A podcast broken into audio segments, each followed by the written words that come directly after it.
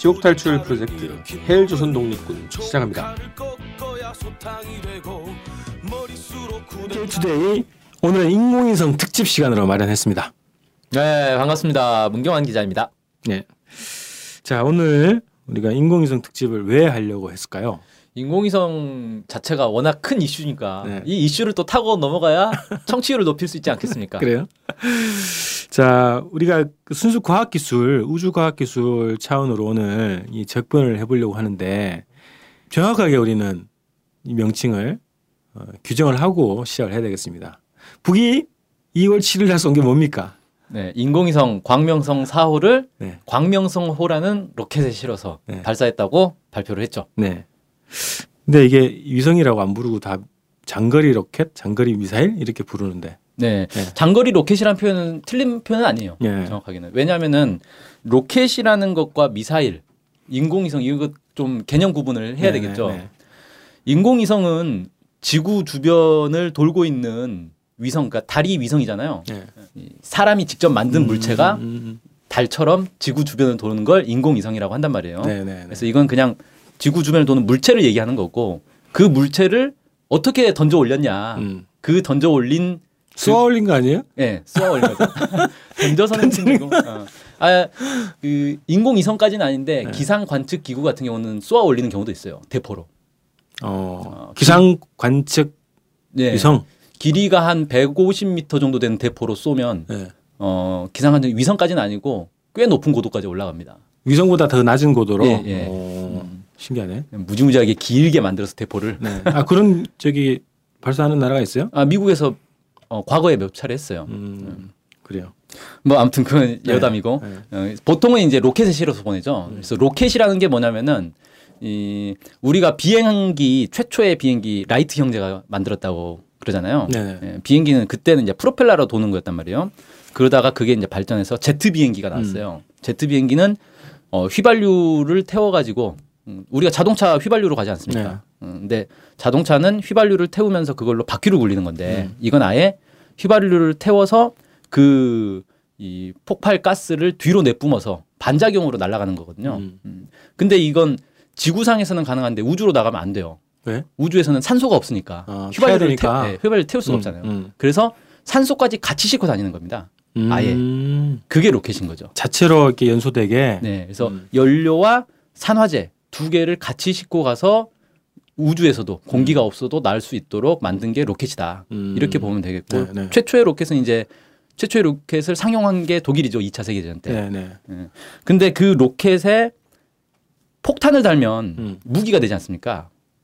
앞에 앞에 탄두 탄두를 예. 달면 예, 그렇죠. 음. 그 무기를 단 그 무기를 미사일이라고 부르는데 음. 정확하게는 미사일의 정의는 유도 기능이 있는 비행체를 미사일이라고 부르는 거거든요. 음. 그러면 이게 어떻게 되냐면 제트 엔진을 쓴 미사일도 가능하다는 거죠.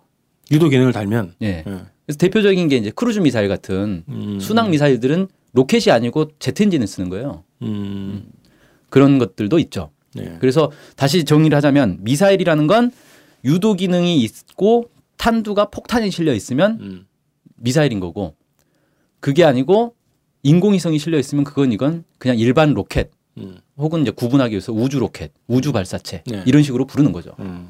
그 북이 쏜 거는 이번에 북이 쐈는데 인공위성이 실려 있었어요. 네. 그리고 그 인공위성이 지금도 궤도를 돌고 있고 음.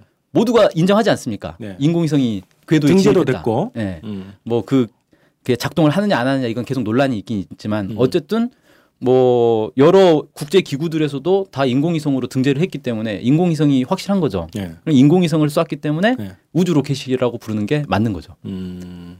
우주 로켓에다가 인공위성을 장착해서 쏘아 올렸다. 그렇죠. 이렇게 보는 거네요. 음.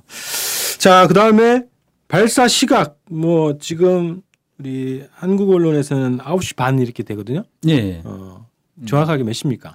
정확하게 평양 시간으로 9시에 쐈죠. 9시에. 그럼 한국 시간으로는 네. 9시 반이 되는 거죠. 네.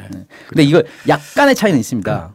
응? 북에서 그 7일 낮 12시 그러니까 평양 시간으로 12시 우리로 치면 이제 12시 반에 특별 보도를 했어요. 네. 그 거기서 국가 우주 개발 5개년 계획 2016년 계획에 따라 지구 관측 위성 광명성 4호를 궤도에 진입시키는데 완전 성공했고 운반 로켓 광명성호로 오전 9시에 평안북도 철산군 서해 위성 발사장에서 발사했다. 그래서 음. 9시 정각에 쐈다라고 했는데 예. 이게 쏘는 순간을 포착을 못한 것 같습니다. 제가 볼 때는. 아, 다른 나라들 나라에서 예. 그래서 지금 이제 나오고 있는 게 나라마다 약간씩 달라요. 음. 미국에서 그 북미 우주항공사령부 노라드라고 하는데 8시 59분에 발사한 걸로 이렇게 포착을 했어요. 음. 그러니까 1분 일찍 발사한 걸로 추정을 하고 있죠. 네. 그 한국 같은 경우는 9시 깨 뭐 이 정도로 음. 최초로 이제 나온 건 9시 2분 정도에 아마 발사한 걸로 이렇게 보도가 나오기 시작했을 거예요. 음. 그래서 약간의 차이는 있지만 거의 이제 9시에 발사한 걸로 이렇게 보면 맞을 것 같아요. 이 시간이 중요한가요? 어 처음 발사 시간이 군사적으로는 중요하겠죠. 왜냐하면 음. 그 1, 2분 사이에 사실은 미사일이 네. 어디까지 날아갈지 모르는 거니까. 음. 네. 그래요. 아니 이거 파악이 쉽지 않은가 봐네. 즉 계속 감시하고 있지 않나? 그러니까 발사장을 계속 보고 있으면 거기서 불꽃 나오는 것만 보면 바로 알수 있는 거 아닙니까? 네. 근데 참 이상해요. 어, 그래요. 자, 그 다음에 궤도, 궤도가 좀 또 중요하죠? 예. 궤도는 어떻게 됩니까 지금? 이게 궤도 경사가 97.4도라고 돼 있는데 이게 무슨 얘기냐면은 지구가 있으면 북극 남극이 있고 그 이 북극 남극을 기준으로 해가지고 97.4도 그러니까 이건 북극과 남극 사이를 이렇게 도는 거예요. 90 완전히 90도면 정확하게 북극과 남극 사이를 이렇게 네. 남북으로 이렇게 도는 네. 거고 약간 기울었다는 거네. 예, 97.4도면은 90도보다 넘어가면은 지구 자전의 반대 방향으로 약간 기울어져서 이렇게 도는 거다. 예. 이렇게 보시면 되고요. 그다음에 근고도 494.6km, 원고도 500km. 그러니까 지구에 가까워졌을 때 494.6km까지 떠 있고 멀리 있을 때는 500km. 음, 음. 차이가 거의 한 3.4km 정도 차이밖에 안 나죠. 음, 그래서- 그 일반 거리로는 뭐 가까운 거리는 아닌데 우주 예. 차원에서 보면은 먼 거리는 아니다는 예, 거예요. 그러니까 음. 거의 가까울 때랑 멀 때랑 차이가 없으니까 이건 거의 원이다. 원 궤도에 예, 가깝다. 원을 돌고 있다. 이렇게 보면 될것 이게 같아요. 쉽지 않은가 보지. 원 궤도가. 그게 2012년에 광명성 3호 2호기를 썼지 않습니까? 네. 그때는 근고도가 499.7km였고 원고도가 584.18km. 그러니까 100km 가까이 차이 나네요. 예. 90km 정도. 그렇죠. 음. 그때는 좀 더 찌그러져 있던 타원이었는데 네. 이번에는 거의 원에 맞췄다. 원으로 가는 게 더 어렵다는 건가? 어, 궤도를 정확하게 그렇게 조정을 해야 되기 때문에 쉽진 네. 않죠. 원래 인공위성은 쏘면 무조건 타원으로 돌게 돼 있어요. 무조건. 예, 처음에는 어. 그러면 타원으로 도는 걸 궤도를 수정해서 원으로 바꿔주는 거거든요. 어, 올라가가지고. 예, 어. 일단은 최대한 빨리 지구 대기권 밖으로 나간 다음에 음, 그 다음에 궤도를 잡아줘야 되는 거예요. 음, 그래서 사실 어려운데 원이 더 좋고 타원이 더 나쁘다라고 얘기할 수는 없습니다. 음. 왜냐하면 일부러 타원 궤도를 도는 인공위성들도 있어요. 그러니까 특정 지역만 자세히 관측하고 싶으니까 음. 특정 지역만 가까이 내려오고 나머지는 멀리 돌고. 그 주- 군사형인가 주로 그런 건? 어, 아니 지구 관측 위성들도 그런 경우들이 있습니다. 음, 그래요. 하여튼 뭐 그거는 뭐 따로 한번 더 얘기를 하고요. 네. 그 다음에 뭐 몇 분에 한 번씩 돈다 이런 게 있죠. 네, 주기가 94분 24초라고 해서 94분 24초니까 거의 1시간 반 정도 되는 거죠. 예. 1시간 반에 한 번씩 지구를 도는 거예요. 어, 굉장히 빠르네. 음. 그렇게 따지면. 근데 이거는 내가 마음대로 정하는 게 아니라 고도가 정해지면 음. 주기는 정해지는 겁니다, 자동으로. 어, 그래서 이 고도를 도는 인공위성은 모두 다 이 주기를 가지고 있는 거예요. 그러네. 하여튼 이게 이게 이 거리가 똑같으니까 그죠? 네. 어, 그렇군요. 자, 그 다음에 어 이제 기술적으로 한번 이 분석을 좀 해봐야 되겠는데요. 우리 정치적인 해석은 다 배제하고 예. 그죠? 이게 어떤 의미냐 이런 거 다 배제하고 인공위성 발사 기술 어로 봤을 때 네. 지금 어느 정도 수준으로 볼 수 있나 지금 우주 개발 이 현황에 비추어 봤을 때 어, 일단 이번에 북한이 쏜 게 네 번째 인공위성 발사죠. 네. 그러니까 북한에서 주장하는 건 네 번째고 음. 이제 서방에서 어, 다른 이제 한국이나 다른 나라들에서는 지금까지 인공위성이라고 다 인정을 안 했어요. 그런가? 예. 2012년도 2012년에 쏜 것도 인공위성이 돌고는 있으나 미사일이라는 거예요. 미사일을 쐈고 예. 미사일에 인공위성을 실어서 올렸다는 건가? 아니요. 이게 논리가 어떻게 되냐면 어. 인공위성인 건 맞는데 음. 이 기술로 미사일을 만들 거기 때문에 목적이 미사일 제조가 목적이라서 미사일로 미사일이다. 미사일을 규정한다. 예, 음. 미사일로 부르는 거죠. 네네. 그러다 보니까 도대체 북한이 지금까지 인공위성을 몇 번 쐈는가에 대해서는 음. 합의가 안 되는 거예요. 이건 음. 인공위성인 건 맞지만 인공위성으로 인정할 수 없다는 네네. 그런 해괴한 이제 논리가 되는 거죠. 자, 어쨌든 제일 처음 쏜 게 이제 98년에 어, 그쵸. 쐈다. 북한이 이제 발표한 건 그렇죠. 98년에 쏜 게 발사체가 백두산이라는 이름이었어요. 음. 그다음에 2009년과 2012년에 두 차례 쐈는데 이건 다 이제 은하. 어, 그래서 2012년에 쏜 로켓 게 이름이 은하라는 건가요? 예, 응. 그렇습니다. 그 인공위성 이름은 다 광명성이에요. 음. 광명성 1호, 2호, 3호, 4호 이렇게 네, 나가는 네. 거죠. 그다음에 이번에 쏜 건 로켓 이름이 광명성호. 그래서 로켓 이름이 지금 98년에 쏜 것과 2009년, 2012년에 쏜 것과 2016년에 쏜 게 서로 다릅니다. 다른 발사체네. 그러면 예, 음. 명칭이 다르다는 건 응. 기술 자체가 다른 기술이라는 거죠. 네. 근데 생긴 건 다 그냥 연필처럼 생겼어요. 원통형이에요. 근데 2012년도하고 이번에 쏜 거하고 비슷하던데 거의. 예, 거의 지금 기술적으로 뭐 음. 외형상 사이즈라든지 비율이라든지 이런 걸 봤을 때 거의 똑같다 음. 이렇게 보고 있죠. 근데 이제 명칭은 다르다는 거고. 예. 응. 그럼 명칭이 다른 게 그냥 단순히 이름만 바꿔 부른 건지 응. 아니면 실제 내용물이 그러니까 엔진 기술이라든지 음. 이런 것들이 많이 달라져서 그런 건지는 네, 네. 사실 알 수가 없는 거죠. 음. 음. 자, 그 다음에 2012년도 처음으로 그 부품을 주웠, 아, 이게 뭐라 그러죠? 수거, 쓰레기 수거. 그래서 이제 그 원통형의 어떤 뭐 그 액체통? 예, 사다제 연료통. 통을 예. 주었죠. 그거랑 음. 그 다음에 그 엔진도 일부분 예, 않았어요? 부품 좀 예, 줬죠. 수거를 했죠. 예, 몇몇 부품들을 주었어요. 그때 그 분석을 했던 게 있어요. 국방부에서 어떤 분석 내용에 대해서 좀 얘기를 해주세요. 예, 그때 국방부에서 분석을 한 결과 나온 게 핵심 부품들을 모두 북한이 자체 제작을 했고 음. 나머지는 뭐 수입을 한 것도 있는데 뭐 예를 들어 전선이라든지 뭐 온도 뭐 온도계 같은 거 뭐 이런 네. 별로 이렇게 누구나 구입할 수 있는 그래서 이게 무슨 미사일 통제 뭐 이런 거에 걸리는 그런 부품 음. 말고 네. 어, 그냥 일반적인 부품들은 어, 수입해서 쓴 것도 있는데 네. 거의 대부분의 이제 핵심 부품들은 다 자체 제작한 거다. 이걸 국방부가 공식. 발표한 거죠. 예, 공식 국방부가 그때도 지금 한, 한, 그 우리 수거 기술이 정말 이제 정말 좋다, 훌륭하다. 그렇죠. 예. 그때 그때도 한 80m 그 수중에 있는 거를 예. 인양한 거 아닙니까? 망망대해에 그냥 퐁 네. 떨어졌는데 그걸 네. 찾아가서 네. 주웠죠. 네. 이번에도 굉장히 빠르긴. 예, 바로 바로 네. 주었지 않습니까? 네, 네. 음. 근데 이제 핵심 부품이 북한 자체 기술이라고 어떻게 알 수 있는 거지?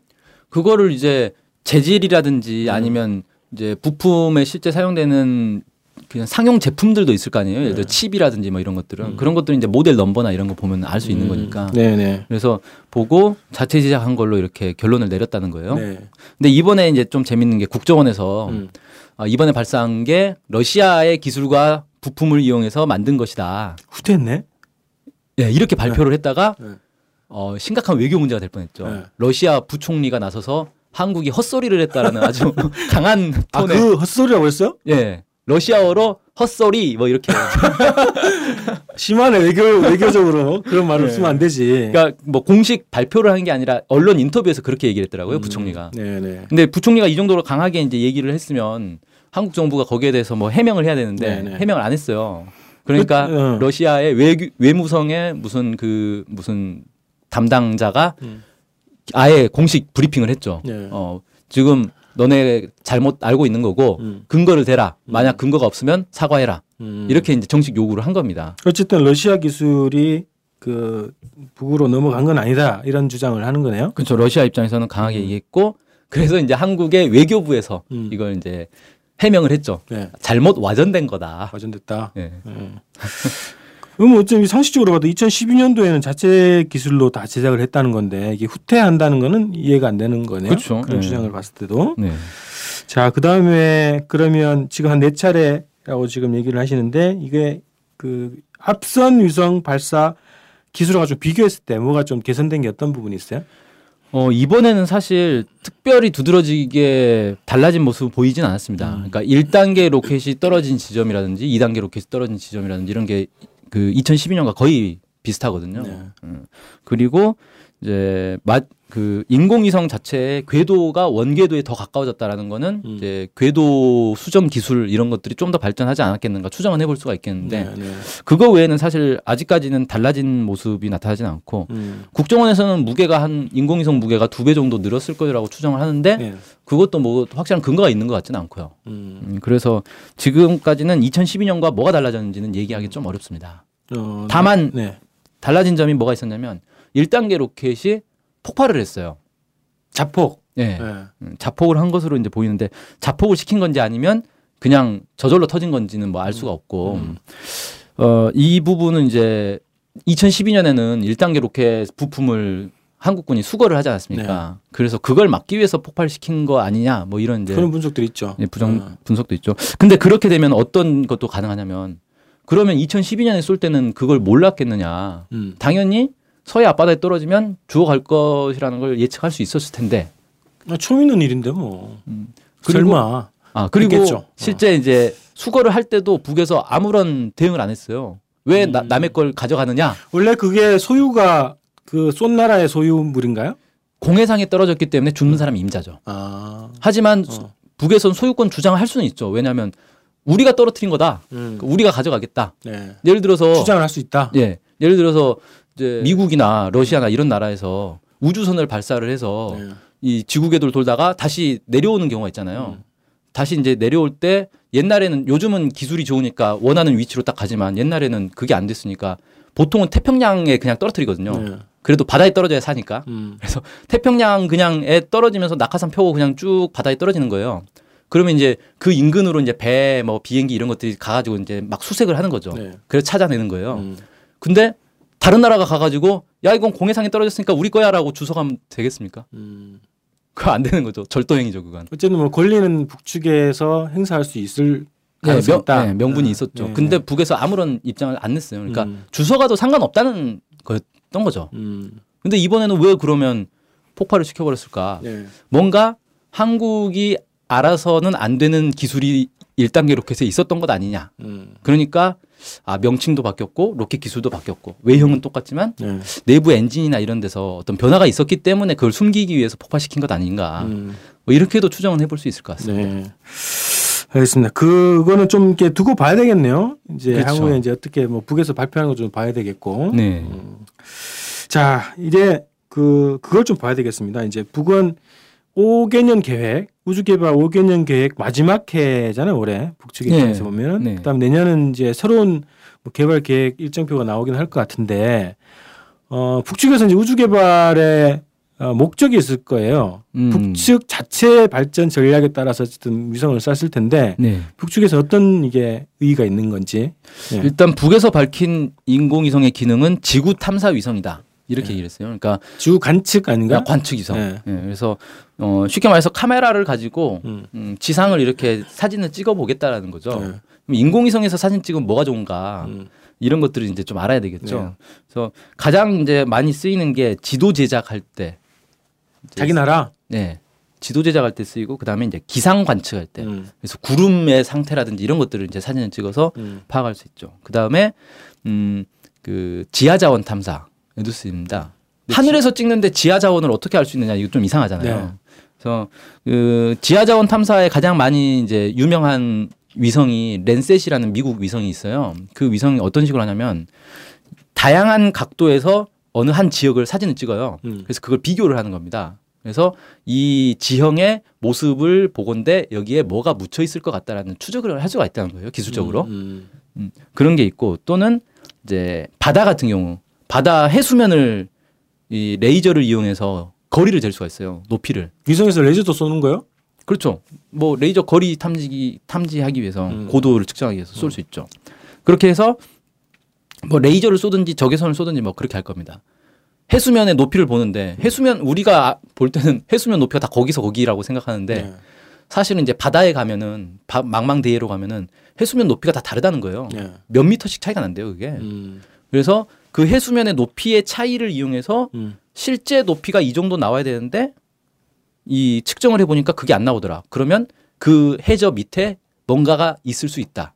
이런 것도 기술적으로 추정을 한다는 거예요. 추정할 수 있다는 거죠. 그래서 음. 해저 유전을 발견할 때도 사용할 수 있다. 음. 뭐 이렇게 나오고 있습니다. 네.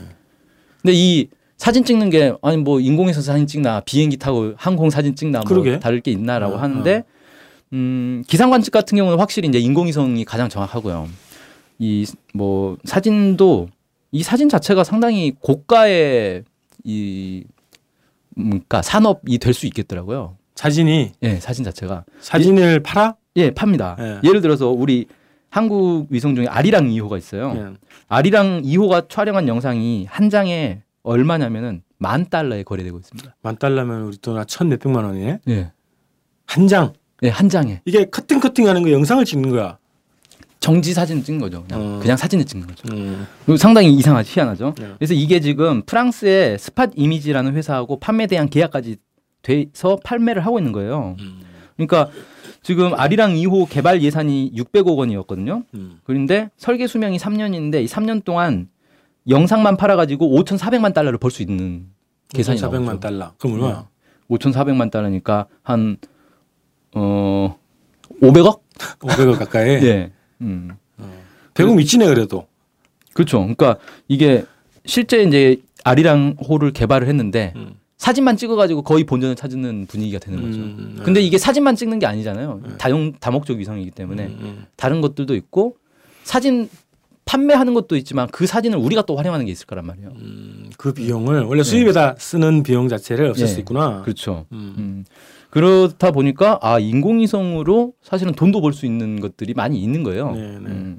그러니까 우리도 예전에 우리 자체의 위성이 없을 때는 기상 관측 위성이 없으니까 중국이나 러시아에서 이렇게 나온 기상 관측 정보를 사, 사서 봤거든요. 맞아, 맞아. 그러다가 지금은 이제 우리 위성이 있으니까 우리 위성 정보로 기상 관측을 하는 거잖아요. 우리 후배 중에 그 그거 사업을 한 친구가 있어요. 위성 사진을 네. 대신 사가지고 네. 그걸 분석해 주는 사업이야. 아 위성 사진 분석. 해석해 주는 그런 사업을 하더라고. 네. 주로 이제 수입을 해서 분석을 해주는 거죠. 그렇죠. 어, 예. 돈이 되는 거군요. 음.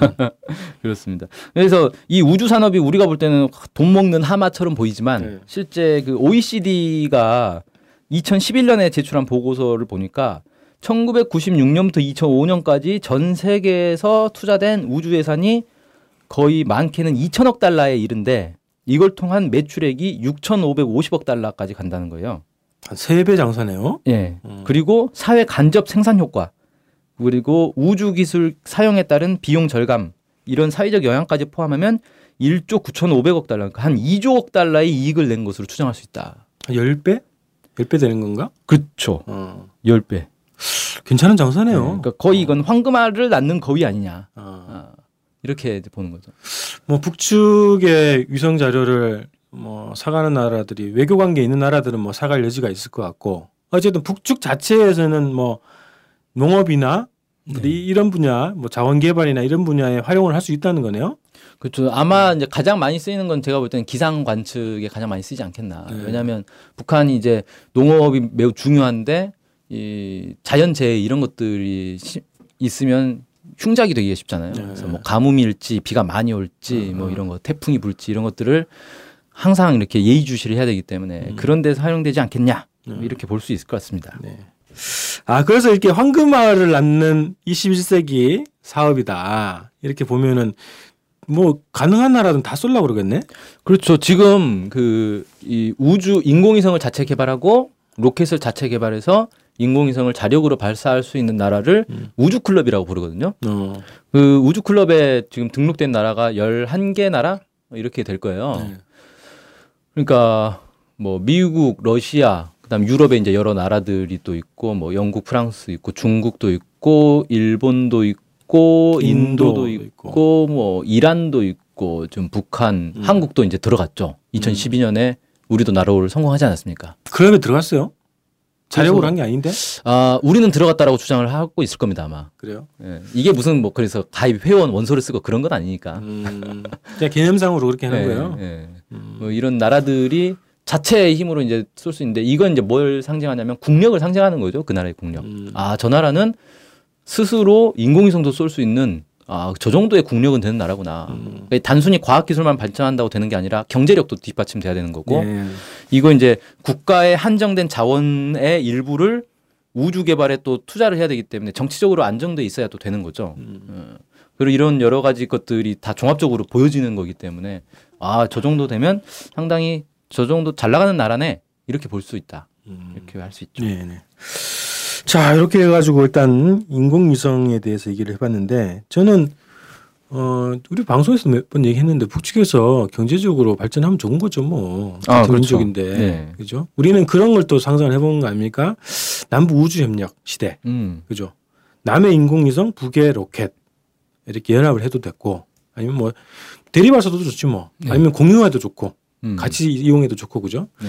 나중에 그 정지위성까지 발사할 수 있다면 이게 더 높은 기술인 거죠? 정지위성. 아주, 예, 아주 어려운 기술이죠. 예. 그거를 정복을 하면 그거를 한반도를 단일 그 통신권으로 해서 사용할 수 있는 거 아닌가? 그렇죠. 그렇죠. 네. 어, 이동 통신을. 네. 네. 그렇죠. 아, 그 그런 방식으로 생각하면 이게 대박인데. 다르게 생각하니까 지금 쪽박으로 되고 있는 그, 상황이에요. 저 괜히 또 이걸 또 미사일로 규정을 했다가 음, 음. 미사일이냐 아니냐. 그 더불어민주당의 진성준 의원이 네. 이걸 이제 아주 강하게 지적을 했는데 국회에서 아예 딱 이 지적을 했죠. 인공위성이냐 아니냐. 음. 따져 물으니까 이제 정부 쪽에서는 아 인공위성으로 올라간 건 맞는데 아니 인공위성 맞네 페이스북에 이렇게 글을 올렸더라고요 음. 아무리 북한이 밉기로 사실을 왜곡해서는 안 되죠 크기가 작든 크든 위성으로서 기능을 하든 못하든 인공위성이라는 사실은 변치 않습니다 이렇게 하면서 음. 인공위성이라고 말하면 종북이고 미사일이라고 말하면 애국이냐 음. 이렇게 이제 얘기를 하기도 했는데 아, 상식적인 발언을 한 건데 이거 특별한 발언도 아니잖아요, 그죠? 어, 당연한 발언이죠 위성이네, 그럼 되는데. 네. 어. 자, 그래서 우리는 어쨌든 남북 어, 우주 협력 시대를 어, 여는 네. 그런 걸로 위성을 좀 보자. 아, 이렇게 음. 해서 방송을 좀 마무리할까요? 네. 자, NK투데이 북한 인공위성 특집 이렇게 마치고 저희 다음 주에 뵙겠습니다. 안녕히 계세요 고맙습니다.